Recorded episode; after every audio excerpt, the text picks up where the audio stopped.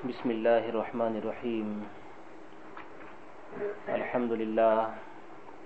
الحمد لله الذي لم يزل عالما، قادرا، حيا، قيوما، سميعا، بصيرا.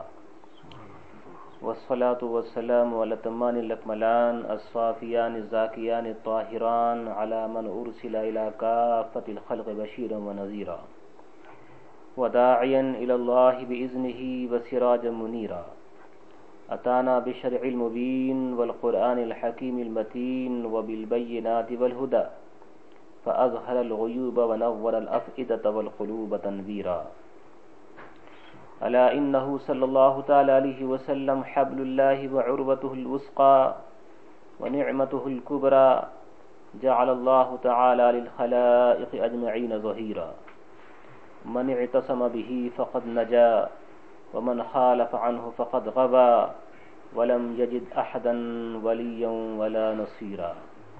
وعلى آله وأصحابه وأهل بيته وذرياته وعلماء ملته وشهداء محبته وأولياء أمته أبديا دهريا كثيرا كثيرا. أما بعد، فأعوذ بالله من الشيطان الرجيم. بسم الله الرحمن الرحيم. عسى أن يبعثك ربك مقاما محمودا.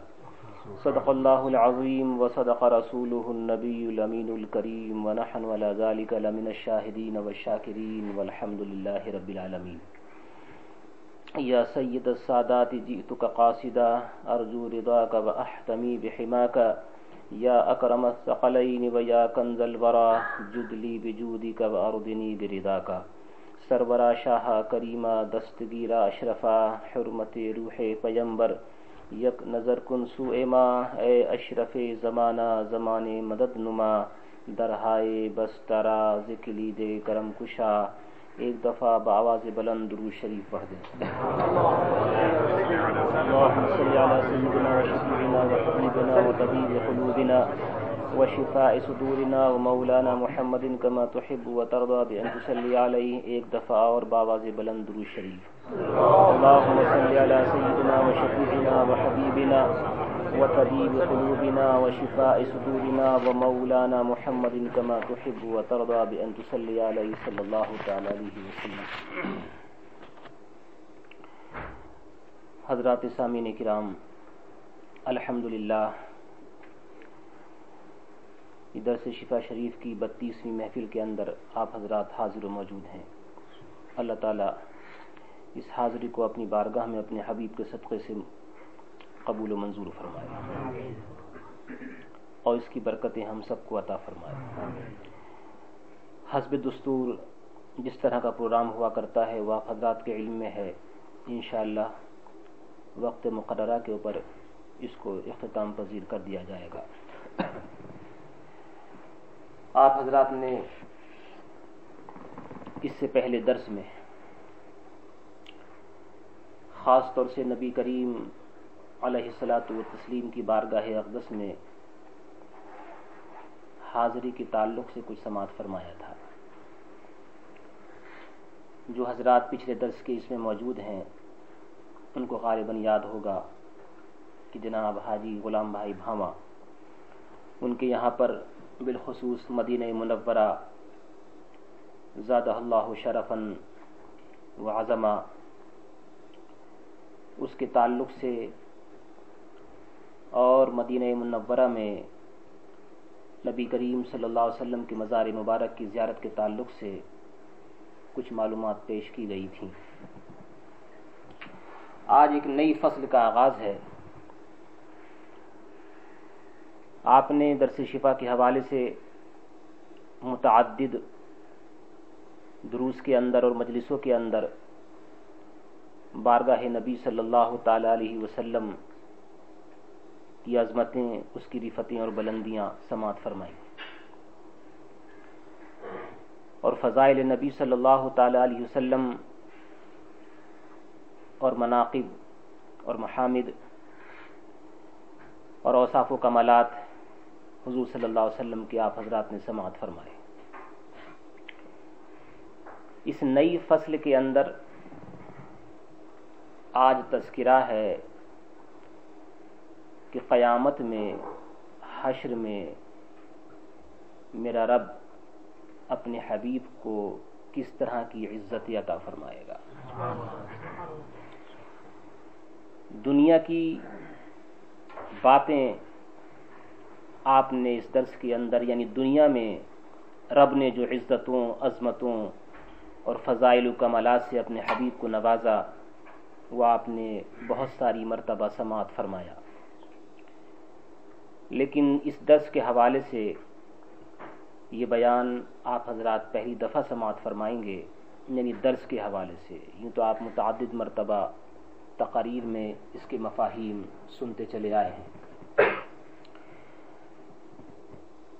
درس شفا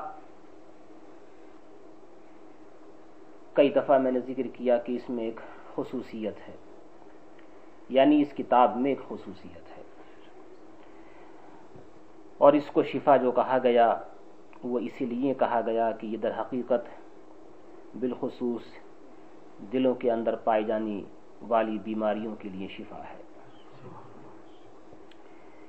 امام قاضی یاز علیہ رحمت و رضوان اپنے زمانے کے امام المحدثین بھی ہیں یعنی محدثین کے امام ہیں۔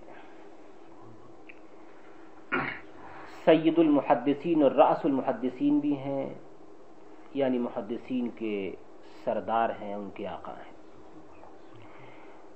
کسی حدیث کو اپنی کتاب میں نقل کر دینا، ان کا یوں سمجھیے وہ حدیث صرف انہی کے نزدیک نہیں بلکہ دیگر محدثین کے نزدیک بھی معتبر اور پختہ ہے۔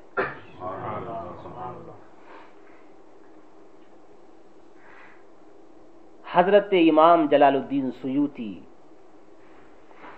جو اپنے زمانے کے مجدد گزرے اور مجددوں نے بھی ان کو عظیم مجدد مانا۔ میرے خیال سے جتنے علوم کے اندر امام جل الدین سیوتی نے کتابیں لکھی ہیں، اتنے علوم کہیں اور بڑی مشکل سے پائے جاتے ہیں۔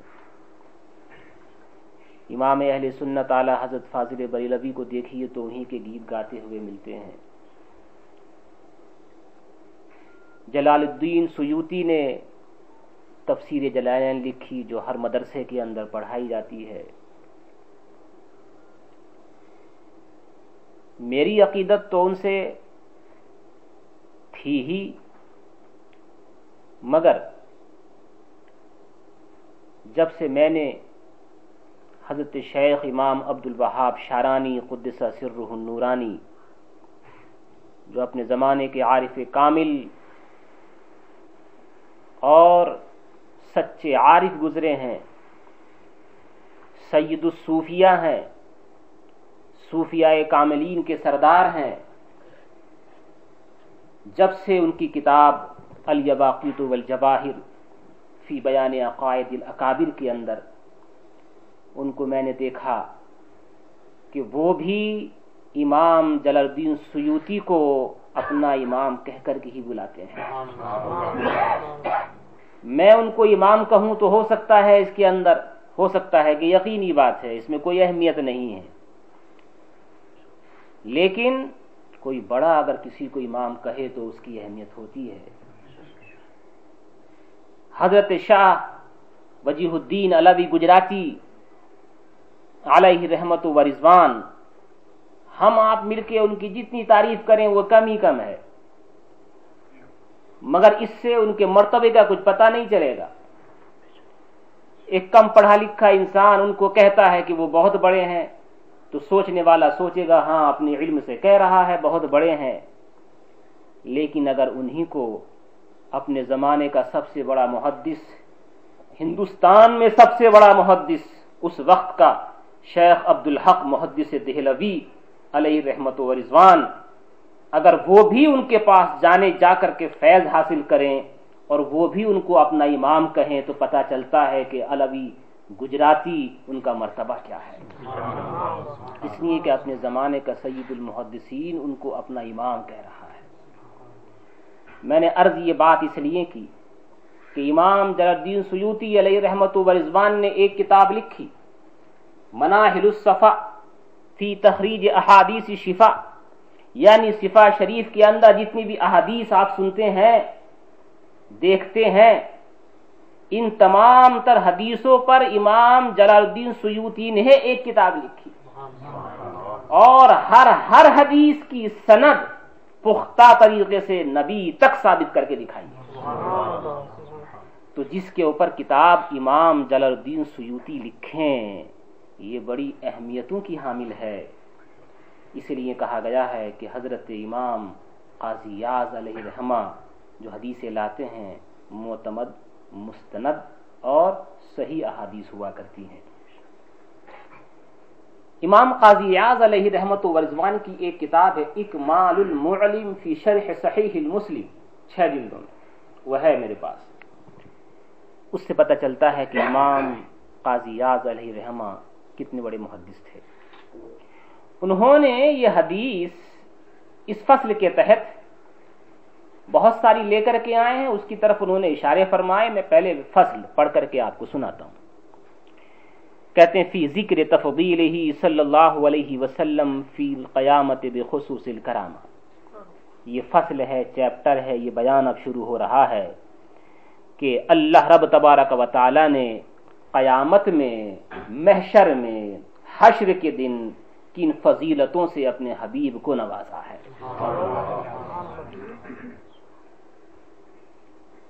ایک عاشق نے اسی منظر کو پیش نظر رکھ کر کے یہ کہا تھا، سنتے ہیں کہ محشر میں صرف ان کی رسائی ہے۔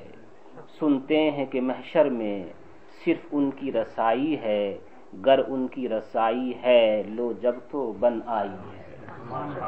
گر ان کی رسائی ہے، لو جب تو بن آئی ہے۔ کسی معلوم ہے کیا کہا یہ اس عاشق نے، کہنے والے نے۔ کسی کا کسی سے کام اٹکتا ہو یعنی پتا چلتا ہو کہ وہاں جا کر کے میرا کام ہو جائے گا، مگر ہے وہ بہت مرتبے والا۔ میں آج مثالیں یہیں پر جو بیٹھے ہوئے لوگ ہیں، انہی کے درمیان دوں گا سمجھانے کے لیے۔ مثال کے طور پر حافظ صاحب، قبلہ تشریف فرما ہے۔ ان سے کسی کو کام لیکن اس مرتبے پہ ہے کہ ہر کوئی وہاں پہنچ نہیں پاتا۔ اور کام ہے ان کو۔ انہوں نے یہ سوچا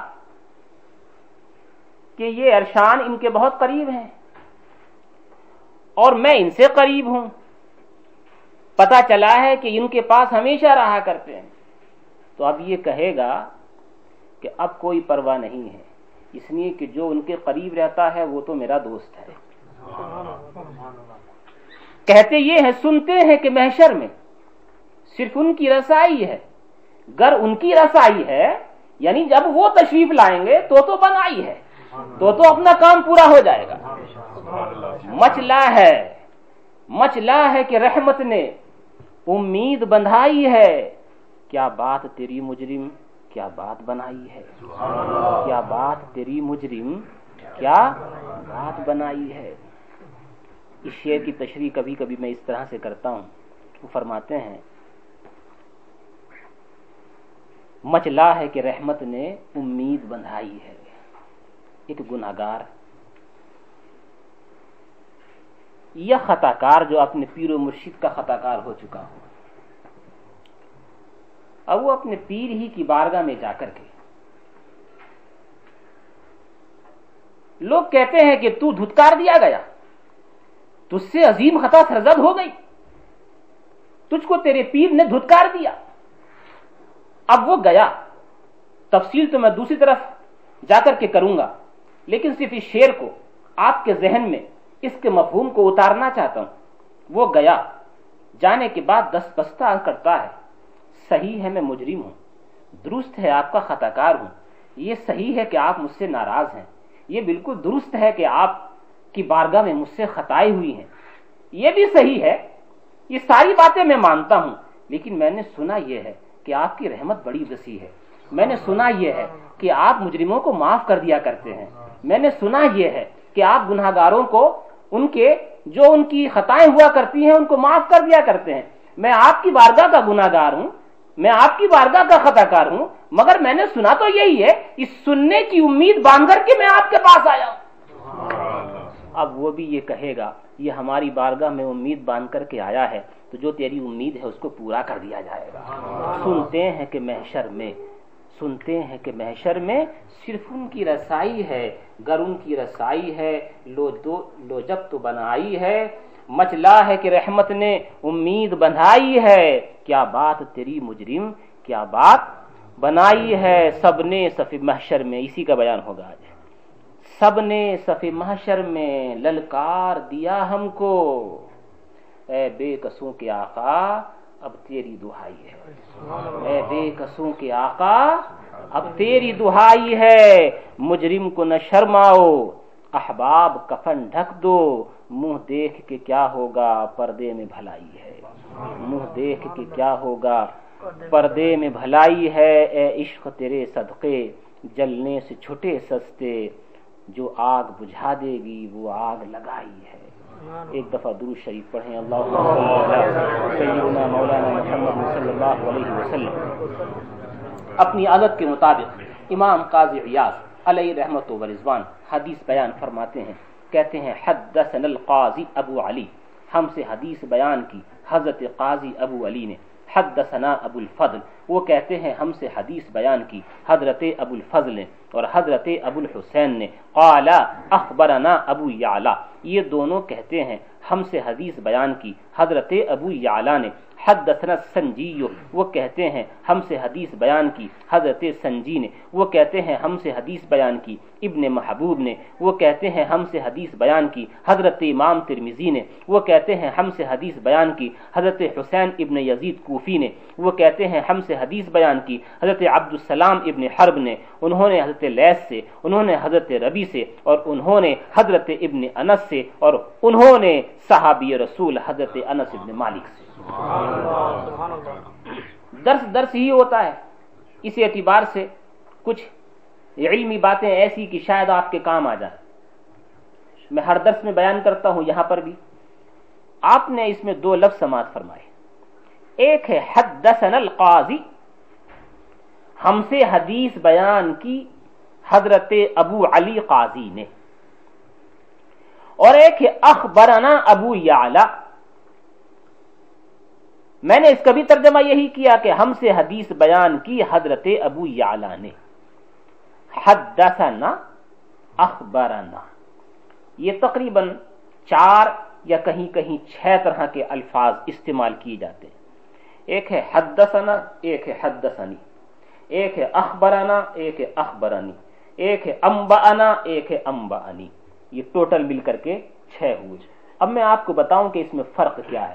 بعض لوگ تو یہ کہتے ہیں، خود امام قاضی یاد، علیہ رحمت و رضوان، ان کا فرمانا یہی ہے کہ حدثنا کا معنی بھی یہی ہے، ہم نے حدیث بیان کی، ہم سے حدیث بیان کی۔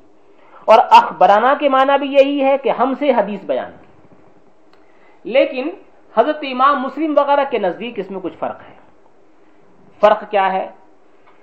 دو طرح کی روایتیں پہلے زمانے میں ہوا کرتی تھی محدثین کس طرح سے حدیث بیان کرتے تھے وہ میں آپ کو بتاؤں۔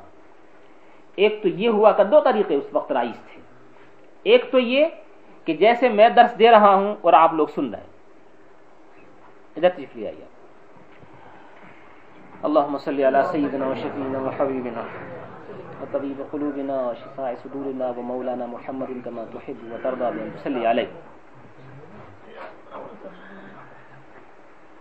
ہاں میں عرض کیا کرتا تھا، دو طرح کے طریقے اس وقت رائج تھے۔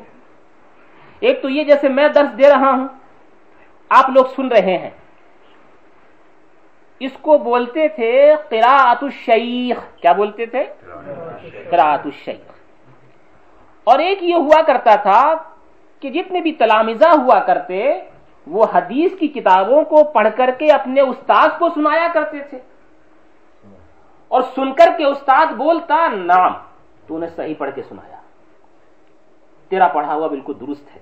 اس کو کہتے تھے قرآت علی شیخ یعنی طالب علم نے، اسٹوڈنٹ نے اپنے ٹیچر کو پڑھ کر کے سنایا۔ دونوں طریقے درست ہیں اور صحیح ہیں۔ لیکن جب بیان کرنے والا بیان کرتا ہے نا تو فرق کرتا ہے۔ وہ کیا؟ کہ اگر استاد نے طالب علم کو، شاگرد کو پڑھ کے سنایا ہے، تو وہ کہے گا، حدثنا۔ کیا کہے گا؟ حدثنا۔ اور اگر شاگرد نے استاد کو پڑھ کے سنایا ہے اور استاد نے نام، صدقہ وغیرہ کہا ہے، تو وہ کہے گا، اخبرنا۔ حالانکہ آپ کو اردو کتابوں میں ترجمہ دونوں کا ایک ملے گا۔ لیکن یہ ایک گہرا فرق ہے۔ جو عام طور سے بیان عوام کے سامنے اس لیے نہیں کیا جاتا ہے کہ بھائی، بلا وجہ اس فرق کو بیان کرنے سے فائدہ کیا ہے؟ کیونکہ یہ ان کے مطلب کی بات نہیں ہے، مگر یہ کیونکہ درس ہے۔ اس اعتبار سے میں نے آپ کے سامنے بیان کر دیا۔ ایک ہوتا ہے، اخبرانی اور حد دسنا یا اخبرانی اور اخبرانہ اور حد دسنی اور حد دسنا اس میں بھی فرق ہے۔ حد دسنی کا مطلب یہ ہوتا ہے کہ جس وقت استاد مجھے پڑھ کے سنا رہا تھا، اس وقت میں حدیث سننے والا اکیلا تھا۔ کوئی اور ساتھی نہیں تھا میرا۔ اور اگر وہ کہے حد دسنا اس کا مطلب یہ تھا کہ جب استاد نے پڑھ کے سنایا تو میں اکیلا نہیں، بہت سارے بیٹھے ہوئے تھے۔ یہ فرق ہے حد دسنی اور حد دسنا آپ کبھی کبھی دیکھیں گے کتابوں کے اندر کہ ان کو دونوں طرح کا آپ کو اس میں ملے گا کہ حد دسنی بھی ہے اور حد دسنا بھی ہے۔ یعنی شاگرد اگر ایک ہے تو وہ کہے گا حد دسنی اور اگر شاگرد بہت سارے ہیں تو وہ کیا کہیں گے؟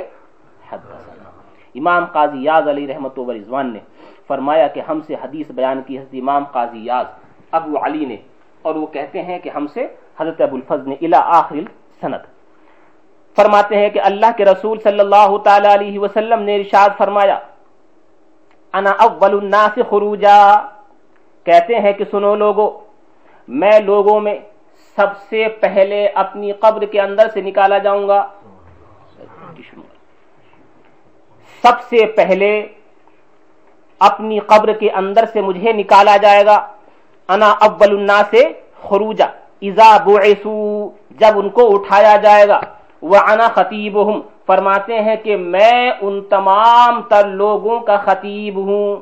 یعنی ان کی طرف سے رب کی بارگاہ میں گفتگو کرنے والا۔ اذا وفدو جب وہ اکھٹے ہوں گے۔ وہ انا مبشر ہوں ایسو اور فرماتے ہیں کہ میں ان تمام تر کو خوشخبری دوں گا اس وقت جبکہ وہ مایوس ہو چکے ہوں گے۔ ازا ایسو جب وہ مایوس ہو چکے ہوں گے، میں ان کو خوشخبری دوں گا۔ لوا الحمد بیدی، فرماتے ہیں کہ لوائے حمد یعنی حمد کا جھنڈا، یہ میرے ہاتھ میں ہوگا۔ وَأَنَا أَكْرَمُ وَلَدِ آدم عَلَى ربی اور یہ رشاد فرمایا کہ میں اولاد آدم میں سب سے زیادہ اپنے رب کے یہاں مکرم و معظم اس حدیث کو امام ترمیزی نے بھی بیان فرمایا، جیسے کہ اوپر آپ نے سماعت فرمایا۔ ان تمام تر باتوں کو بیان کرنے کے بعد حضرت امام قاضی عیاض علیہ رحمت و رضوان فرماتے ہیں، ولا فخر اور ان تمام تر چیزوں پہ مجھے کوئی فخر نہیں ہے۔ ہاں دوسری پڑھیں۔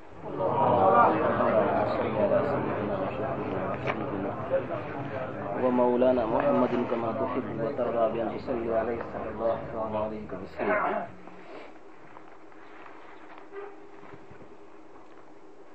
سب سے پہلے نکلنے والا میں ہوں۔ جب سب کو اٹھایا جائے گا۔ نبی کریم صلی اللہ تعالی علیہ وسلم سب سے پہلے قبر منور سے نکلیں گے۔ نکلنا تو سب کو ہے، تمہیں بھی، مجھے بھی۔ لیکن آج کی دنیا سے بھولے ہوئے ہے قبروں سے نکلنا ہے، کس حالت میں نکلنا ہے، جانتے ہوئے بھی ذہن و فکر سے اوجھل ہو چکا ہے۔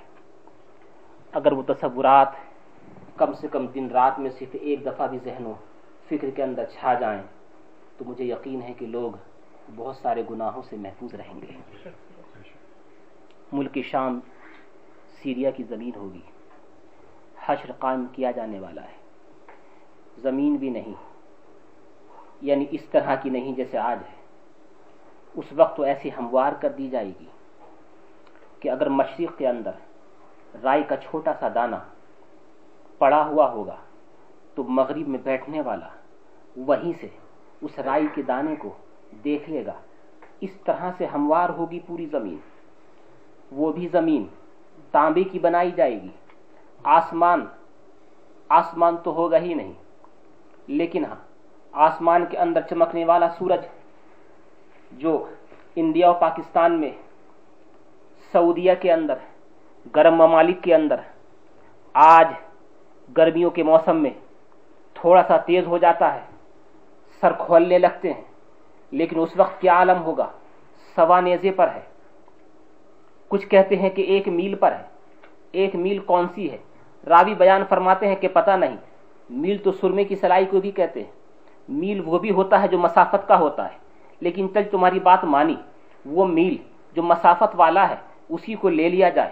تو آج کروڑوں میل دور ہو کر کے بھی جبکہ اس کی پشت ہماری طرف ہے، منہ دوسری طرف ہے۔ تو اتنی گرمی پہنچاتا ہے۔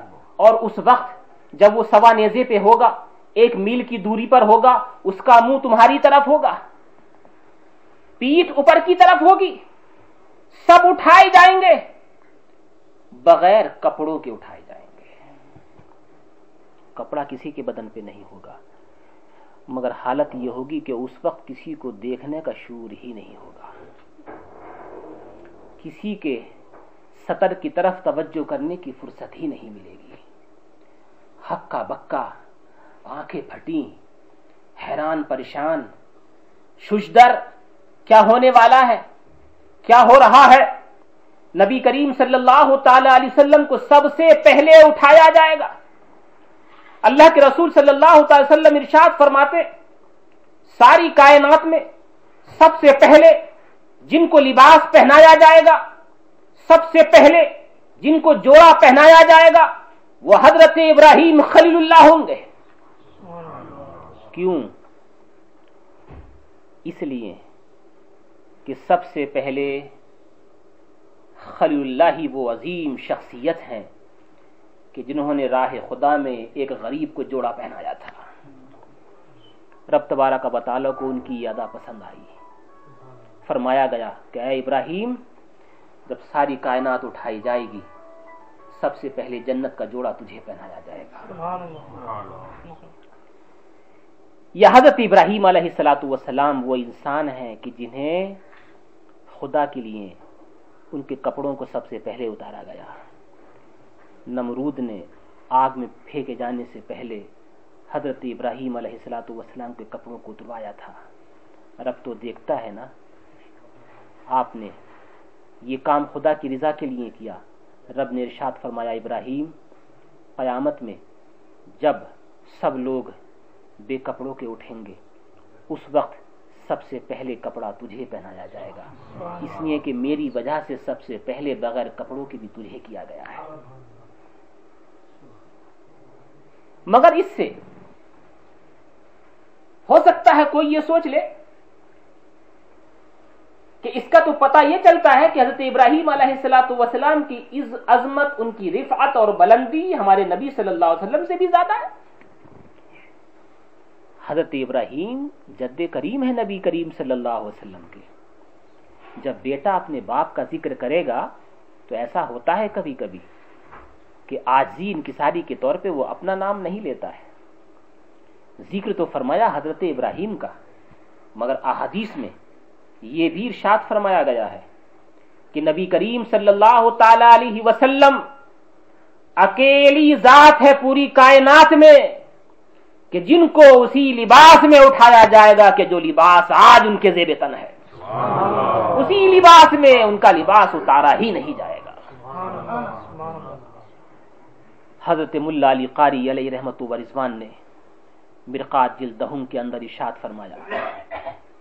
کہ دیگر انبیاء و مرسلین ہیں، ان کو بھی اگرچہ بغیر لباس کے اٹھایا جائے گا، لیکن اتنی سرعت، اتنی جلدی سے ان کو جنتی جوڑے پہنائے جائیں گے کہ وہ اپنا بدن خود بھی نہیں دیکھ پائیں گے۔ کوئی اور تو کیا دیکھے؟ وہ خود بھی نہیں دیکھ پائیں گے۔ اٹھیں گے بغیر کپڑوں کے، لیکن اتنی جلدی سے جنتی جوڑے ان کو پہنائے جائیں گے کہ وہ اپنا بدن خود بھی نہیں دیکھ پائیں گے۔ نبی کریم صلی اللہ تعالی علیہ وسلم نے یہ فخر کی بات ہے کہ نہیں سب سے پہلے اٹھنا؟ فرمایا، مگر مجھے فخر نہیں ہے اس پہ۔ میں اٹھوں گا سب سے پہلے ضرور۔ اور سنو، جب تم سب پریشان ہوگے، سب کی تمہاری بولتیاں بند ہوں گی اور تمہیں ہمت نہیں ہو رہی ہوگی کہ اپنے رب سے تم کلام کرو، اس وقت اپنے رب سے کلام کرنے والا تمہاری طرف سے بھی میں ہی ہوں گا۔ اور جب تمہاری سب کی امیدیں ٹوٹ چکی ہوں گی، امیدیں تو ٹوٹیں گی نا؟ آج تمہاری یاری دوستی تمہارے کام آتی ہے۔ تمہارا کام تمہاری بزنس تمہارے بچے، تمہاری بیوی، ہمارے بچے، ہماری بیوی، ہمارا کائن، ہماری دنیا بھر کی تمام تر چیزیں ہمارے کام آتی ہیں۔ اور کسی کے نہ آتی تو خدا کرے کام آئے۔ لیکن ایک وقت آئے گا کہ یہ سب چھوٹ جائیں گے۔ یار کی یاری کام نہیں آئے گی۔ ماں کی مامتا بھی کام نہیں آئے گی۔ دوست کی الفت، اس کی رفاقت بھی اسے کچھ کام نہ دے گی۔ باپ کا لاڈ و پیار ساتھ چھوڑ دے گا۔ بڑوں کی شفقتیں ساتھ چھوڑ دیں گی۔ اللہ کے رسول صلی اللہ علیہ وسلم نے فرمایا کہ جب تمہاری سب کی امیدیں ٹوٹی ہوئی ہوں گی ہر کوئی روتا نظر آئے گا۔ ہر کوئی اپنی امیدوں کو ٹوٹتے ہوئے پائے گا۔ انا مبشرہم اس وقت میں اس کو بشارت دوں گا۔ میری بشارت امیدوں کو ٹوٹنے والوں کے لیے ہوگی۔ اور اس کے بعد کہتے ہیں، انا قائدہم اذا وفدو۔ جب سارے کے سارے اکٹھے ہو کر کے رب کی طرف چلیں گے، قائدہم تو میں ان کی قیادت کرنے والا ہوں گا۔ وہ ان خطیب ہوں اذا انستو جب سب کی بولیاں بند ہوں گی تو میں ان کی طرف سے بولوں گا۔ وہ انا شفیع ہوں اذا حبسو جب ان کو گرفتار بلا کر دیا جائے گا تو میں ان کو اس بلا سے نجات دلاؤں گا۔ ان کی میں سفارش کروں گا۔ انا مبشر ہوں اذا ابلسو جب ان کے دل بیٹھ جائیں گے، ان کی امیدیں ختم ہو جائیں گی، میں ان کو خوشخبریاں پہنچاؤں گا۔ لواء الکرم بے یدی کرم کا جھنڈا میرے ہاتھ میں ہوگا۔ وانا اکرم ولد آدم علی ربی۔ ایک ایک لفظ پہ غور کیجیے گا۔ فرماتے ہیں، اپنے رب کے یہاں اولاد آدم میں سب سے زیادہ بزرگ، سب سے زیادہ معظم و مکرم میں ہی ہوں۔ کتنوں کے نام لیے ہیں امام قاضی یاز نے؟ سنت کے ساتھ بیان کیا۔ امام قاضی یاز کی بیان کی ہوئی سنت کے بارے میں ابتدان میں بیان کر چکا کہ کتنے بھروسے کے ساتھ یہ حدیث کو بیان کرتے ہیں۔ اس طرح کی ایک حدیث نہیں دس یو حدیثیں ہیں۔ اس کے باوجود بھی کسی کا یہ کہنا معذ اللہ سما معذ اللہ، کہ محمد کی عزت و وجاہت اپنے رب کے یہاں کچھ نہیں ہے۔ اللہ کے رسول صلی اللہ علیہ وسلم تو یہ ارشاد فرماتے ہیں، انا اکرم اکرم کا مطلب ہے معظم، محترم، عزت والا۔ فرما اولاد آدم میں اپنے رب کے یہاں سب سے زیادہ بزرگ و برتر میں ہی ہوں۔ وَيَتُوفُ عَلَيَّ الْفُ خَادِمٍ كَأَنَّهُمْ لُؤْلُؤُ مَكْنُونَ۔ ارشاد فرماتے ہیں کہ اس وقت، قیامت کے دن، جب کسی کا کوئی ساتھ دینے والا نہیں ہوگا، اس وقت میرے چاروں طرف ایک ہزار فرشتے، ایک ہزار ایسے خادم ایسے خادم جو موتیوں کی طرح، وہ بھی ایسے موتی جن کو چھپا کر رکھا جاتا ہے، ایسے موتیوں کی طرح چمکتے ہوئے ایک ہزار خادم میرے ارد گرد پھرتے رہیں گے۔ فرما، ولا فخر فخر کے لیے نہیں بولتا ہوں میں۔ خدا کی نعمت کا اظہار کر رہا ہوں۔ کبھی کبھی نعمتوں کا اظہار کرنا بھی ضروری ہوتا ہے۔ سید المتوازعین ہیں۔ سب سے بڑھ کر کے توازو کرنے والے ہیں۔ رب کی بارگاہ میں عرض کرتے ہیں، پروردگارا، اپنی بارگاہ میں ہمیشہ اپنا عاجز بندہ ہی رکھنا۔ عاجز بندہ بننے کی دعا کرنے والا آج یہ بول رہا ہے کہ میں اپنے رب کے یہاں سب سے زیادہ معظم و مکرم ہوں۔ فرماتے فخر کے لیے نہیں بلکہ اظہار نعمت کے لیے بولتا ہوں۔ یہ ایک حدیث ہوئی۔ پہلے حدیث آپ کے سامنے میں پیش کروں گا۔ اس کے بعد حضرت ابو حریرہ رضی اللہ تعالیٰ اپنی حدیث میں بیان فرماتے ہیں کہ اللہ کے رسول صلی اللہ علیہ وسلم ارشاد فرماتے ہیں، وَأُقْسَا مِنْ حُلَلِ جَنَّتِ اور مجھ کو جنت کے حلل میں سے، جنت کے جوڑوں میں سے جوڑا پہنایا جائے گا۔ ثم اقوم عن یمین العرش اس کے بعد میں کھڑا ہوں گا عرش کی دہنی طرف۔ عرش کی دہنی طرف کھڑا ہوں گا۔ جب کھڑے ہوں گے تو رب فرمائے گا، عرش کی دانی طرف کھڑا ہی مت ہو، بلکہ وہاں کرسی بچھائی جائے گی اور کرسی کے اوپر بیٹھنے کو ان سے فرمایا جائے گا۔ یہ وہ وقت ہوگا کہ اولین اور آخرین سب ان کے اوپر رشک کریں گے۔ کوئی یہ نہ کہے کہ عرش کی دانی طرف بٹھانا، کیا ماد اللہ؟ رب نے ان کو اپنے برابر یا اپنا شریک بنا لیا۔ نہیں، یہ مرتبہ کب حاصل ہوا یہ تو دیکھو۔ یہ دہنی طرف جو بیٹھیں گے، وہ ابتدان نہیں، آخر میں۔ آخر میں کب یہ بعد میں آئے گا۔ لیکن نبی کریم صلی اللہ تعالی علیہ وسلم ابھی ان حدیث کا پہلے ترجمہ سماعت فرمایا میں پھر اس کا اختصارا آپ کے سامنے مفہوم پیش کروں گا۔ فرمایا، بے عدی الحمد۔ میرے ہاتھ میں حمد کا جھنڈا ہوگا۔ ولا فخر اور فخر کی بات نہیں۔ وما نبی یوم اذن آدم فمن سوا اللہ تحت لوائی۔ اب ذرا عظمتیں سنتے جانا۔ ارشاد فرماتے ہیں کہ کوئی بھی نبی اس دن آدم ہو یا آدم کے سوا کوئی اور ہوں۔ فرماتے ہیں اللہ تحت لوائی آدم سے لے کر کے عیسیٰ تک جتنے بھی ایک لاکھ چوبیس ہزار یا دو لاکھ چوبیس ہزار کم و بیش انبیاء و مرسلین گزرے، ارشاد فرمایا، اس دن سب میرے جھنڈے کے نیچے ہوں گے۔ سبحان اللہ کہ فرماتے ہیں، سب میرے جھنڈے کے نیچے ہوں گے، تحت لوائی وانا اول من تنشق عنه الارض میں ہی سب سے پہلا وہ ہوں کہ جس سے زمین پھٹے گی یعنی قبر سے باہر نکلے گا، ولا فخر، مگر یہ بھی میں فخر کے لیے نہیں کہہ رہا ایک دوسری حدیث میں ارشاد فرمایا انا سید ولد آدم، میں اولاد آدم کا سردار ہوں۔ یوم القیامت، قیامت کے دن، وہ اول من ینشق کو انہ القبر، سب سے پہلے قبر سے میں ہی نکلوں گا، وہ اول شافعین سب سے پہلی سفارش کرنے والا میں ہی ہوں گا، وہ اول مشفع، اور جس کی سفارش سب سے پہلے رب قبول فرمائے گا، وہ بھی میں ہی ہوں گا۔ شافع بھی وہی ہیں مشفع بھی وہی ہیں سفارش کرنے والے بھی وہی، اور جن کی سفارش قبول کی جائے گی، وہ بھی وہی۔ دیکھو، یہ صرف اشارہ فرما رہے ہیں۔ امام قاضی یاز، احادیث کی طرف، لیکن آپ نے مختلف تقریروں میں سنا ہوگا۔ نبی کریم صلی اللہ تعالی علیہ وسلم کی اس عظمتوں کے بارے میں بارہا آپ نے سنا ہوگا کہ جب میں نے جیسے ابتدان عرض کیا کہ وہ جو سورج ہوگا، سبا نیزے کے اوپر ہوگا، چہرہ اس کا زمین کی طرف ہوگا۔ آسمان آسمان کا تو وجود نہیں، زمین زمین تو اس صورت میں ہوگی بھی نہیں۔ اس کی تو شکل و صورت ہی بدل گئی ہوگی۔ یہ ستارے ان کا تو وجود ہی نہیں ہوگا۔ یہ تمام تر جتنی بھی کائنات کی رانائیاں اس وقت آپ دیکھ رہے ہیں، اس کا وجود ختم ہو چکا ہوگا۔ ہر ایک کو اپنی اپنی پڑھی ہوئی ہوگی۔ محدثین ارض ارشاد فرماتے ہیں کہ جب لوگوں کے سروں کے اوپر وہ سورج تپتا ہوا لگے گا، پسینہ نکلنا شروع ہوگا، ستر گز تو پسینہ نیچے جذب ہو جائے گا۔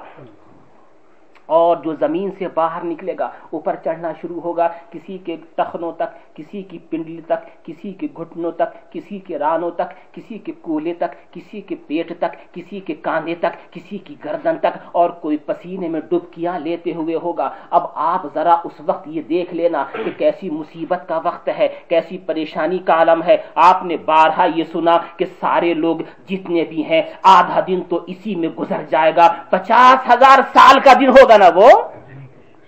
پچاس ہزار سال کا وہ دن اسی میں گزر جائے گا۔ کیا کریں؟ کس طرح سے کریں؟ کس کے پاس جائیں؟ کس طرح سے کس کو اپنا سفارشی بنائیں؟ لوگوں کا ذہن جائے گا، آدم ابل بشر ہے۔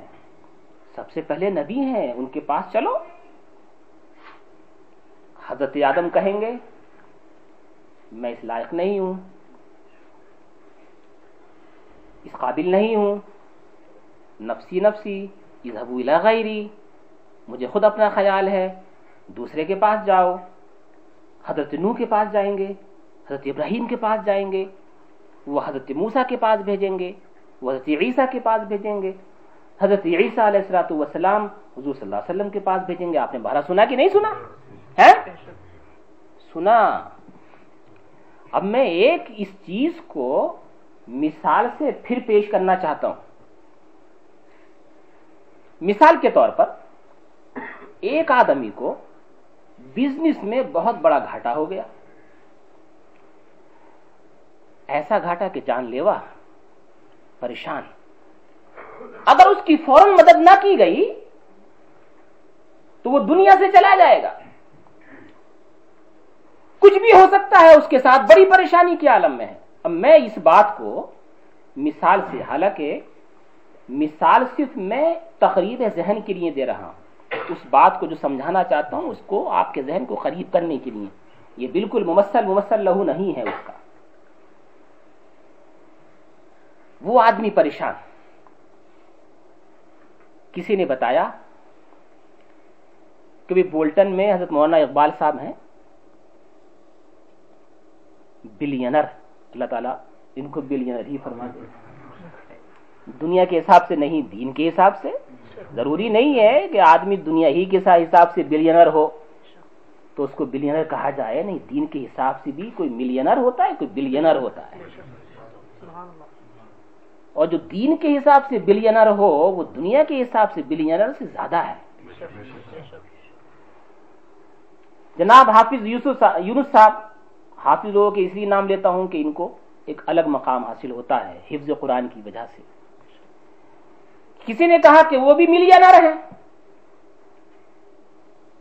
حافظ صاحب دوسرے حافظ یوسف بیٹے میں کہا یہ بھی ملیا نہ رہے؟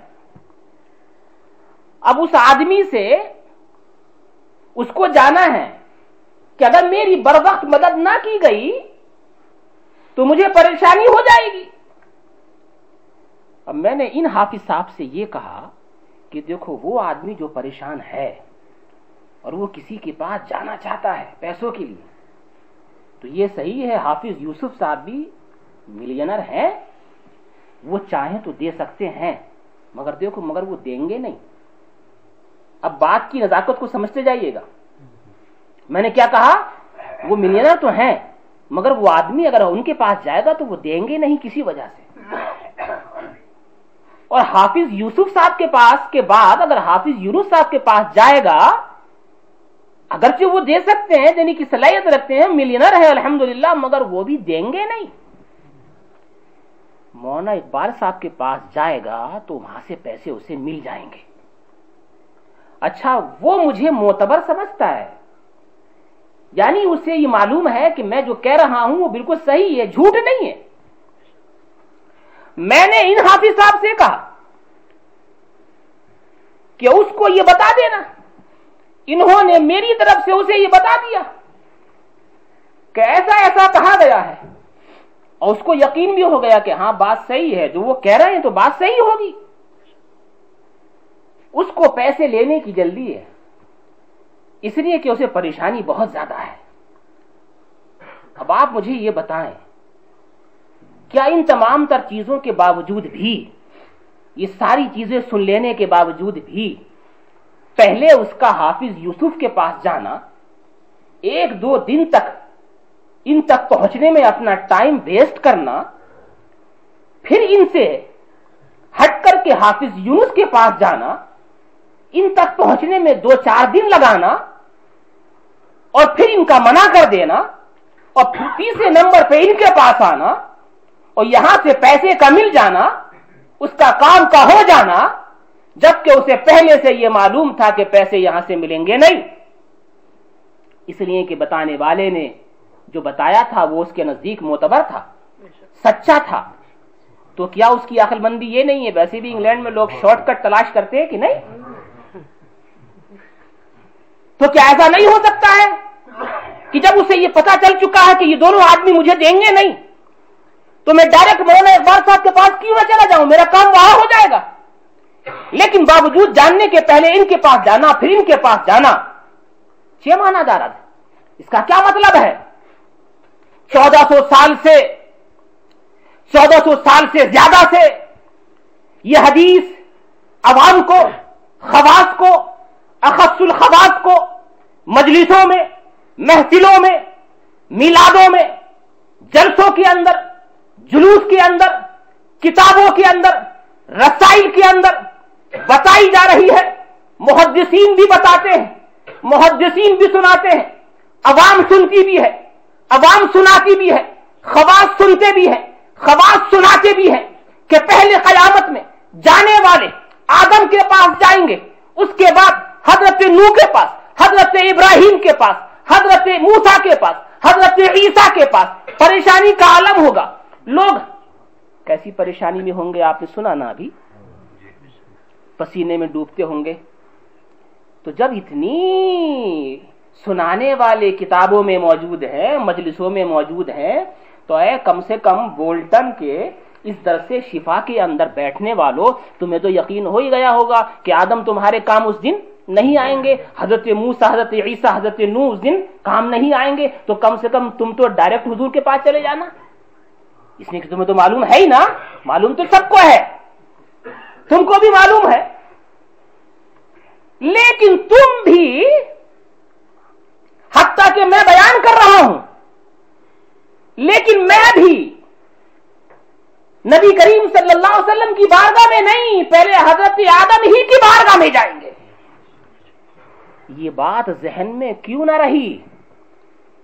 جسے لوگوں نے ہم نے اپنی عمروں میں پچاسیوں مرتبہ بیان کیا۔ کہ اس دن حضرت آدم علیہ السلاۃ وسلام کے پاس جانا کام نہیں آئے گا۔ اس کے باوجود بھی ہم آدم ہی کے پاس جا رہے ہیں۔ اور حضرت آدم یہ کہہ رہے ہیں کہ نہیں، میں یہ کام آج نہیں کروں گا۔ تو کیوں نہ سب سے پہلے لوگ نبی کریم صلی اللہ علیہ وسلم کے پاس جائیں گے؟ کیوں نہیں جائیں گے؟ یہ بات کیوں بھلا کی جائے گی؟ معلوم ہے ساری باتیں نہیں بھلائیں گے آپ۔ بہت سی باتیں یاد ہوں گی۔ اسی میں، اسی حدیث کے اندر اس کی تشریحات میں سے ہے۔ حضرت آدم علیہ السلاۃ وسلام سے جانے والے معلوم کیا کہیں گے؟ اے حضرت آدم، آپ ابو البشر ہیں۔ دیکھو، ابو البشر ہونا ان کو یاد ہے کہ نہیں؟ اب بولیے، یاد ہے کہ نہیں؟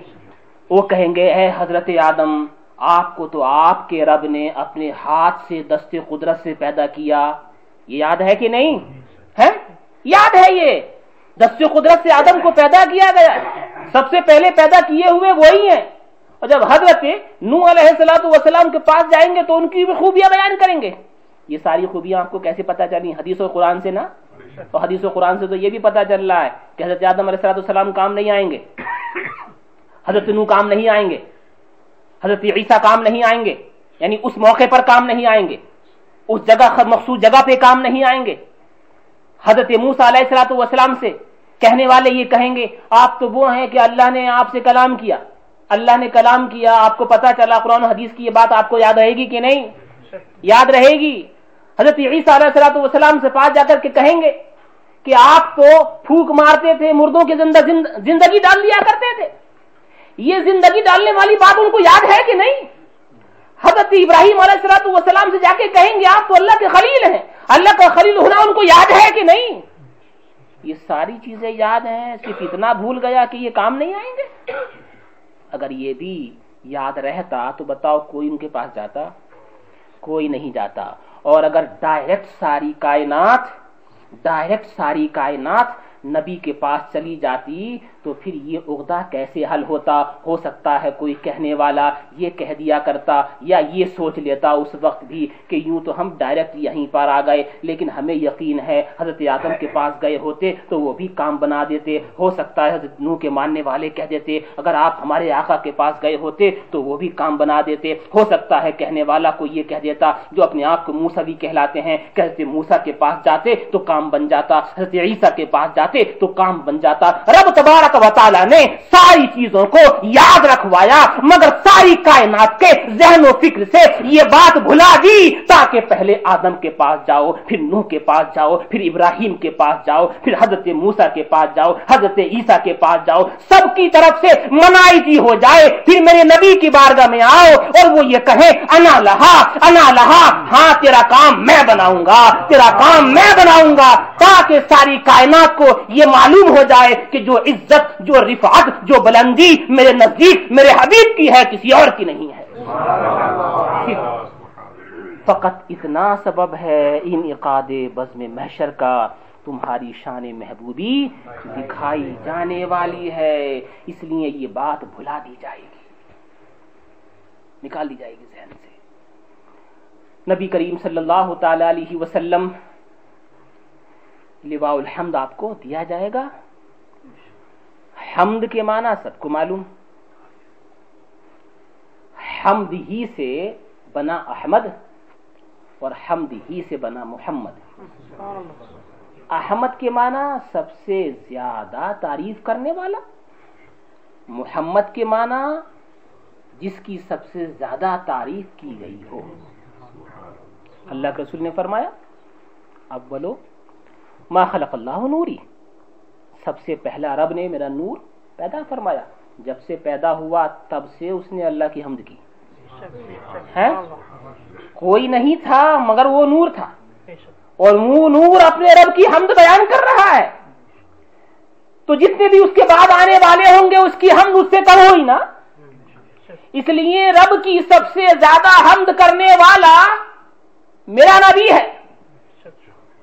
اور جس کی سب سے زیادہ تعریف کی گئی وہ بھی میرا نبی ہے۔ اس لیے رسول کا نام آسمانوں میں احمد مشہور ہے، زمینوں میں محمد ہے۔ اس لیے کہ جتنی رب کی انہوں نے تعریف کی ہے، کائنات میں کسی نے نہیں کی۔ اور جتنی تعریف ان کی کی گئی ہے، کائنات میں کسی کی نہیں کی گئی، کیونکہ رب نے خود ان کی تعریف کی ہے۔ رب نے خود ان کی تعریف کی ہے، اس لیے احمد و محمد نبی کریم صلی اللہ تعالی علیہ وسلم ہے اللہ کے نبی صلی اللہ علیہ وسلم ارشاد فرماتے ہیں، جب وہ لواء الحمد میرے ہاتھ میں ہوگا، جس کے نیچے آدم سے لے کر کے عیسیٰ تک تمام انبیاء و مرسلین ہوں گے۔ فرماتے ہیں، یوں تو میں نے اپنے نور کے پیدا ہونے سے لے کر کے، اپنے وصال تک اور ورسال سے لے کر کے یوم حشر تک اپنے رب کی حمد کو بیان ہی کیا ہے۔ مگر سنو اے میرے امتیوں مجھے لواء الحمد کے نیچے، اس دن خاص میں میرا رب مجھ کو کچھ ایسی عنایات عطا فرمائے گا۔ میں اپنے رب کی ایسی حمد بیان کروں گا کہ اولین آخرین میں سے کسی نے بیان کی ہی نہیں ہوگی۔ کسی نے نہیں کی ہوگی۔ خاص علقہ ہوگا۔ فرماتے ہیں، وہ حمد جو میں اس دن بیان کروں گا، وہ حمد میں آج بھی بیان نہیں کر سکتا۔ وہ خاص علقہ ہوگا اسی وقت میرا رب میرے دل میں ڈالے گا۔ اے میرے حبیب، میری حمد اس طرح سے بیان کر۔ یہ لواء الحمد تو بعد میں ہوگا۔ اس سے پہلے نبی کریم صلی اللہ تعالی علیہ وسلم کی بارگاہ میں جب لوگ پہنچیں گے، فرماتے ہیں کہ میں سجدہ کروں گا۔ اور سجدہ کرنے کے بعد اپنے رب کی حمد و ثنا بیان کروں گا۔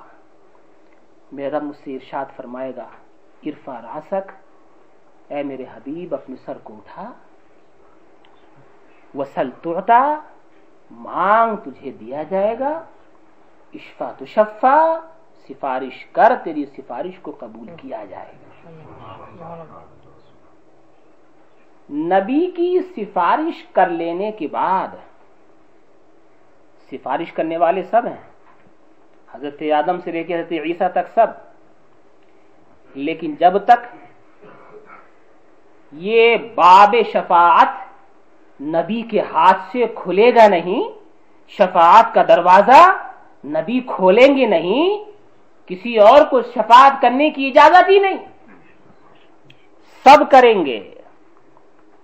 جتنے بھی ہیں، حضرت آدم بھی کریں گے۔ تمام انبیاء و مرسلین کریں گے۔ آدم انبیاء و مرسلین ہی نہیں۔ اولیاء کاملین بھی کریں گے۔ صرف اولیاء کاملین ہی نہیں، سچے مسلمان بھی کریں گے۔ جو حافظ ہو چکے، وہ بھی کریں گے۔ جو سچے عالم ہیں، وہ بھی کریں گے۔ جس کسی نے کسی مسلمان کی تھوڑی سی مدد کر دی ہے، وہ بھی سفارش کرے گا۔ چھوٹا سا بچہ جو ناسمجھی میں انتقال کر چکا ہے، لوگ تو سمجھتے ہیں۔ کہ ہم پہ آفت آئی مصیبت آئی۔ ابھی پیدا ہوئے صرف دو مہینے ہوئے۔ خدا نے پھول اٹھا لیا۔ آج تمہیں رنج ہوا آج تمہیں غم ہوا۔ لیکن کیا وقت ہوگا وہ بھی کہ وہ چھوٹا سا دو مہینہ کا بچہ یا وہ چھوٹا سا کچا بچہ جس کے اندر ابھی جان بھی صحیح طرح سے نہیں پڑی تھی وہی جنت کے دروازے پہ کھڑا ہوا تمہارا انتظار کرتا ہوگا۔ حالانکہ تم گناگار تھے۔ تم سیاہکار تھے۔ تم تو جہنم کی طرف جانے والے تھے۔ اور وہ تو بیچارہ محفوظ انل خطا ہے۔ اس سے تو کوئی گنا ہوا ہی نہیں ہے۔ رب نے اس سے فرما دیا ہے کہ تو جنت میں جا۔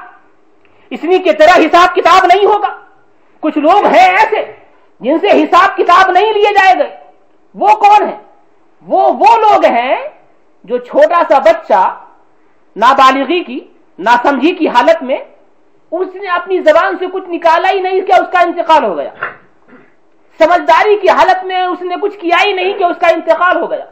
یا کوئی آدمی جوان تو ہوا، بڑا تو ہوا، لیکن پیدائش سے لے کر کے اس وقت تک وہ مجنون ہی رہا۔ اس کی عقل اس کے پاس آئی نہیں۔ جوانی میں اس کا انتقال ہو گیا۔ اس سے بھی حساب کتاب نہیں۔ اس لیے کہ حساب کتاب تو مکلف سے ہوتا ہے نا۔ وہ مکلف ہی نہیں تو حساب کتاب کیا؟ چنانچہ وہ چھوٹا سا بچہ جو ابھی دو مہینے کا یا چھ مہینے میں یا ایک مہینے میں یا پیدا ہونے کے وقت دنیا سے رخصت ہو گیا، جس کے چلے جانے پہ اس کی ماں بھی روئی تھی، اس کے باپ کا دل دکھا تھا، صحیح ہے، دکھنا چاہیے، لیکن وہی بچہ جنت کے دروازے پہ کھڑا ہوا رب اس سے فرما چکا ہے، تیرا کوئی گنا نہیں ہے نا، تو جنت میں چلا جا، مگر وہ کہتا ہے ابھی نہیں۔ ابھی نہیں، اس کے باپ کو حکم ہو چکا ہے، جہنم میں لے جاؤ اس کو۔ جہنم میں جا رہا ہے۔ اتنے میں بچے کی نظر اپنے باپ پہ پڑی کہ وہ جہنم کی طرف جا رہا ہے، اپنے رب کی بارگاہ میں عرض کرتا ہے پرور میں جنت میں جاؤں، میرا باپ جہنم میں۔ اے میرے اللہ، اسے میرے ساتھ جنت میں بھیج دے۔ فرمائے گا، مگر یہ تو گناگار ہے، یہ تو سیاکار ہے۔ کہ اگر یہ نہیں جائے گا تو میں بھی نہیں جاؤں گا۔ رب تبارہ کا تعالیٰ کو اس بچے کی یادہ پسند آ جائے گی اور کہتا ہے کہ اسے اپنے باپ سے بڑی محبت ہے۔ چنانچہ کہے گا کہ اے باپ گناہ گار باپ، ہم نے تجھ کو اس بچے کے صدقے میں جنتی بنا دیا۔ جا تو بھی جنت میں چلا جا۔ سفارش ہوئی کہ نہیں؟ ارے، جب چھوٹا بچہ سفارش کر رہا ہے، حافظ سفارش کر رہا ہے، بڑا سفارش کر رہا ہے اور قرآن و حدیث کے اندر اس کا ذکر بھی ہے، پھر بھی لوگ یہ کہیں کہ رسول سفارش نہیں کریں گے، تو اس سے بڑی بے بے حرمتی یا محرومی کا سبب اور کیا ہوگا؟ چھوٹا بچہ سفارش کرے، شفاعت کرے اور کوئی یہ کہے کہ نبی سفارش نہیں کریں گے معذ اللہ، صرف تمہارے اعمال ہی تمہارے کام آئیں گے۔ نہیں، ارے اعمال کے اندر جب تک محبت رسول نہ ہو، جب تک عرفان الہی نہ ہو، اس وقت وہ اعمال برباد ہو جاتے ہیں۔ محبت رسول کے ساتھ، عرفان الہی کے ساتھ، سچی محبت خدا، محبت رسول کے ساتھ۔ جب اعمال کیے جاتے ہیں، وہ نماز بھی قبول ہوتی ہے، وہ روزے بھی قبول ہوتے ہیں، اور وہ ارکان حج بھی قبول ہوتے ہیں، اور وہ تمام زکات بھی قبول کی جاتی ہے۔ لیکن اگر عشق نبی سے ہٹ کر، عرفان الہی سے ہٹ کر، اخلاص محبت سے ہٹ کر، اگر تم نمازیں پڑھو، روزے رکھو زکات کی ادائیگی کرو، حج کی ادائیگی کرو، وہ اعمال دیکھنے کے ہیں۔ بروز حشر وہ اعمال گٹری باندھ کر کے تمہارے منہ پر ڈال دی جائیں گے۔ چنانچہ صرف اعمال سے نہیں، اعمال کے ساتھ سچی محبت بھی درکار ہے۔ سچی محبت بھی درکار ہے۔ نبی وہاں کام آئیں گے، جہاں سب کام چھوڑ دیں گے، جہاں سارے لوگ اپنے رشتے ناطے توڑ کے بیٹھ جائیں گے۔ ایک بزرگ نے بیان فرمایا، ایک صاحب کو حکم ملے گا، جہنم میں لے جاؤ انہیں۔ جہنم میں لے جاؤ۔ دو طرح کی حدیثیں ہیں۔ دونوں مختصر عرض کروں گا۔ لے جاؤ جہنم میں، اس لیے کہ اس نے کوئی اچھا کام نہیں کیا ہے۔ نبی کریم صلی اللہ تعالی علیہ وسلم دور سے دیکھیں گے کہ میرا ایک امتی فرشتے اس کو گھسیٹ کر کے جہنم کی طرف لے جاتے ہیں۔ فوراً آئیں گے۔ رک جاؤ۔ کیا کرنا چاہتے ہو کہ حکم ملا ہے کہ اس کو جہنم میں ڈال دیا جائے؟ کیوں کہ اس لیے کہ اس نے کوئی نیکی نہیں کی ہے۔ کوئی نیکی نہیں کی ہے۔ فرمائیں گے، اس کا نام اعمال۔ دکھاؤ۔ نام اعمال دکھایا گیا۔ اس کے نام اعمال میں کوئی ایسی نیکی نہیں تھی جو اس کو بچا کر کے جنت میں لے جاتی۔ نبی کریم صلی اللہ تعالی علیہ وسلم ارشاد فرمائیں گے، اس نامہ اعمال کو دوبارہ میرے سامنے تولو۔ یہ قیامت میں نبی کا اختیار نہیں تو اور کیا ہے؟ مجھے بتاؤ۔ رب حکم دے چکا ہے کیسے ڈال دو جہنم میں۔ لیکن رب رب کے حبیب روک رہے ہیں۔ ارے، روکتا تو وہی ہے جو مالک کا محبوب ہوتا ہے۔ محبوب کو پتا ہے کہ میرے رب کو یہ روکنا ناپسند نہیں ہوگا۔ یعنی رب نے ان کو طاقت دی ہے نہ روکنے کی، تبھی تو روک رہے ہیں۔ بغیر طاقت دی ہوئے کیسے روک لیں گے؟ ورنہ کسی کی مجال ہے۔ کسی کا مالک کسی کو کہے کہ اسے نکال دو، لیکن تم آؤ نہیں صاحب تم رک جاؤ یہاں پر۔ تو آ کے تمہیں کو ڈانٹے گا نا، تم کون ہو گیا روکنے والے؟ یا تجھے بھی نکال دیا ہم نے؟ یہی ہوگا نا؟ لیکن نہیں، رب کہہ چکا، اسے جہنم میں ڈال دو۔ حبیب پکڑ رہے ہیں کہ نہیں، اسے رکا لو۔ اب یہ گویا کے رکانا اور حبیب کو رکانے دینا، یہ رب کی اجازت سے نہیں، تو اور کس سے ہے؟ چنانچہ رب اجازت دے گا اور ان کی اجازت ہی سے یہ ہے کہ تم رکا سکتے ہو، تمہیں یہ اختیار دیا گیا ہے، تمہیں اختیار ہے، اللہ کے حبیب رکائیں گے کہ اس کو دوبارہ ترازو لگاؤ، ترازو میزان لگانے کے بعد اس کے نام اعمال کو تولو اور جب نام اعمال کو تولا جائے گا، اللہ کے نبی صلی اللہ تعالی علیہ وسلم اپنی طرف سے ایک چھوٹا سا پرچا نکالیں گے اور وہ پرچا نام اعمال ایک پلے پر ہے، وہ پرچا دوسرے پلے کے اوپر رکھا جائے گا فرشتوں سے کہا جائے گا۔ اب ذرا اس کا وزن کرو۔ بیان کرنے والے بیان کرتے ہیں کہ وہ ایک پرچا جو اس پلے پہ رکھا گیا تھا، وہ بھاری ہو جائے گا اس عمل پر۔ جب بھاری ہوگا تو کہا جائے گا، اب یہ جہنمی نہیں، جنتی ہو گیا۔ وہ آدمی گڑ گلانے لگے گا۔ آنکھ میں آنسو آئے گا کہ نہیں اس کے؟ ارے بھائی، وہ تو جہنم میں جا رہا تھا۔ جاتے جاتے اس کو جہنم سے بچا کے جنتی بنانا یہ سب سے بڑا احسان ہے کہ نہیں آقا کا؟ اس لیے میں بار بار کہتا ہوں، جہاں تمہارے سب اپنے ساتھ چھوڑ دیں گے، وہاں تمہارا نبی کام آئے گا۔ اس لیے نبی کو اپنی زندگی میں بھلا دینا نادانی نہیں تو اور کیا ہے؟ صحیح ہے اپنی دنیا بھی کام کاج میں لگو، نبی نے خود فرمایا ہے۔ لیکن نبی کی سیرت کو بالکل بھول جاؤ، نبی کے طریقوں کو بالکل ختم کر دو۔ دوسروں کے دوسرے کے طریقوں کو اپنانے لگو، بلکہ اس کو ترجیح دینے لگو۔ تھوڑی سی دولت کی آئی، تھوڑی سی سروت کی آئی، تھوڑا سا خدا نے پیسہ کیا دیا کہ نبی کی سیرت ہی کو بھول گئے۔ ارے نہیں، اسی خدا کے دیے ہوئے پیسے سے نبی کو راضی کرنے کی ترکیبیں بناؤ۔ خدا کو راضی کرنے کی ترکیبیں سناؤ، ترکیبیں بتاؤ اور بناؤ۔ جہاں کوئی کام نہیں آ رہا ہے، وہاں تیرا نبی کام آ رہا ہے۔ اس نے عرض کیا، یا رسول اللہ، میں نے تو کبھی کوئی ایسا کام نہیں کیا تھا، مجھے پتا تھا، مجھے معلوم تھا میں نے کوئی ایسا کام نہیں کیا تو جانتا تھا کہ تم سب کے مہربان ہو، جہاں سب سہارے چھوڑ دیتے ہیں، وہاں آپ کا سہارا کام آتا ہے، اور آج میں نے اپنی نگاہوں سے دیکھ لیا مجھے مشاہدہ ہو گیا، مگر یا رسول اللہ، یہ جو پرچہ آپ نے رکھا، اس میں ہے کیا؟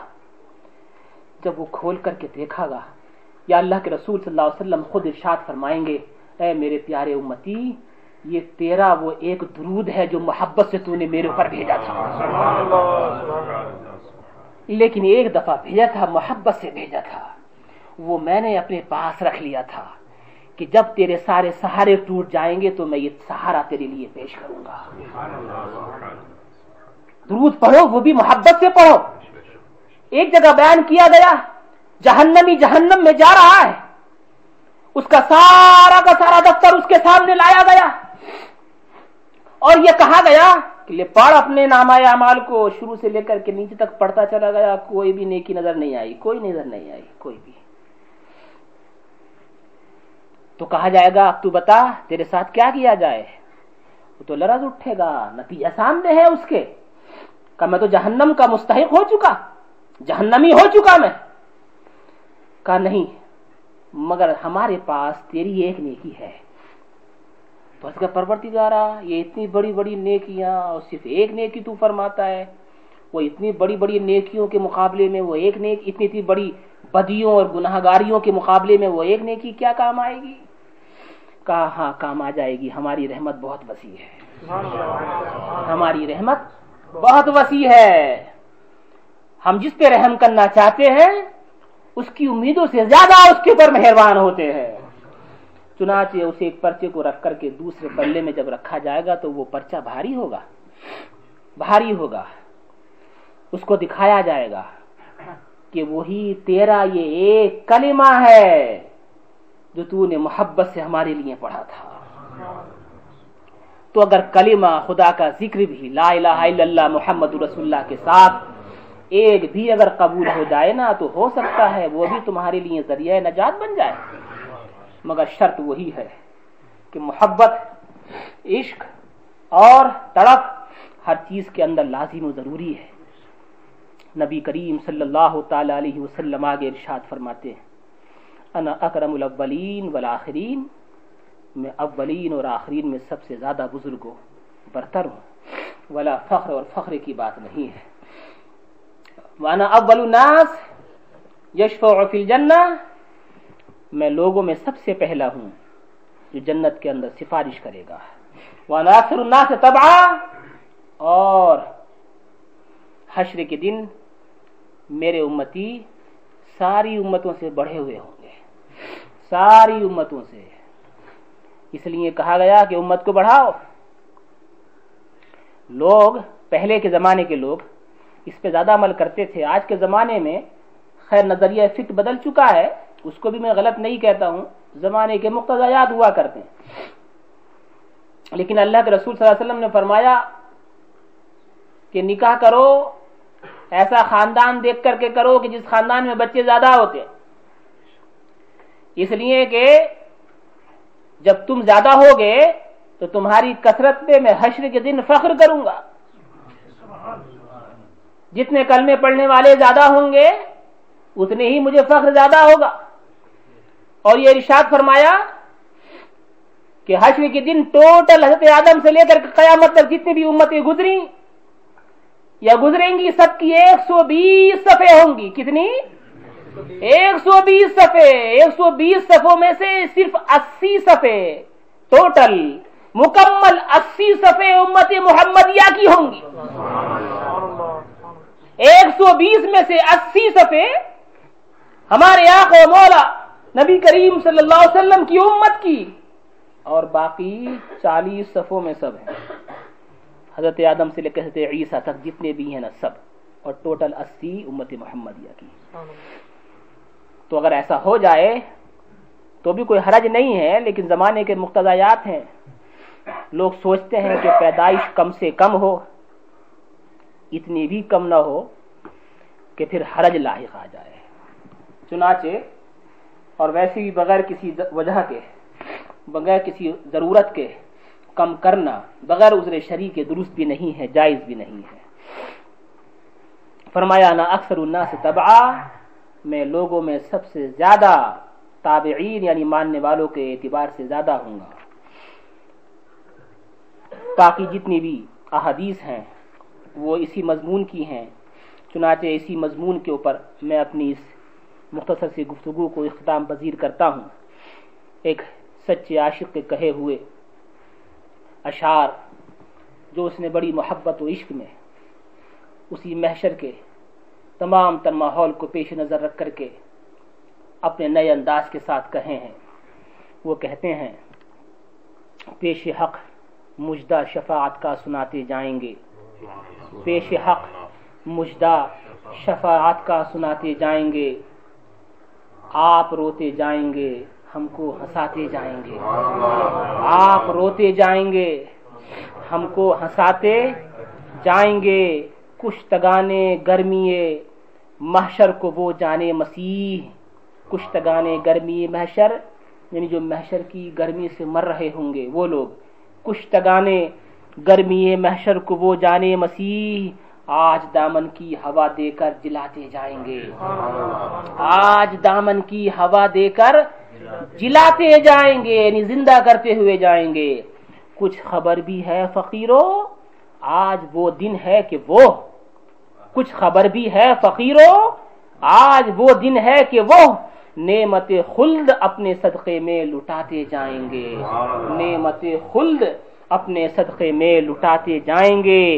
خاک افتا دو، بس ان کے آنے ہی کی دیر ہے۔ خود وہ گر کر سجدے میں تم کو اٹھاتے جائیں گے۔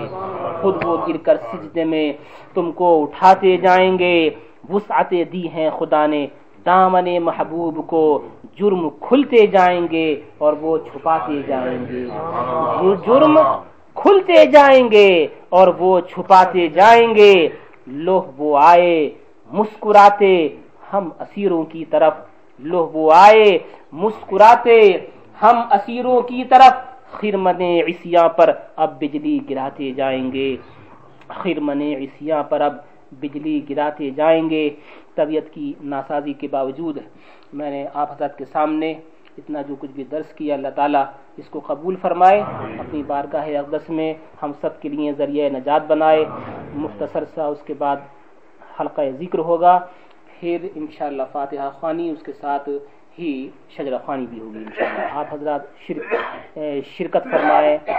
پہلے ذکر شریف کے اندر اور اس کے بعد فاتحہ۔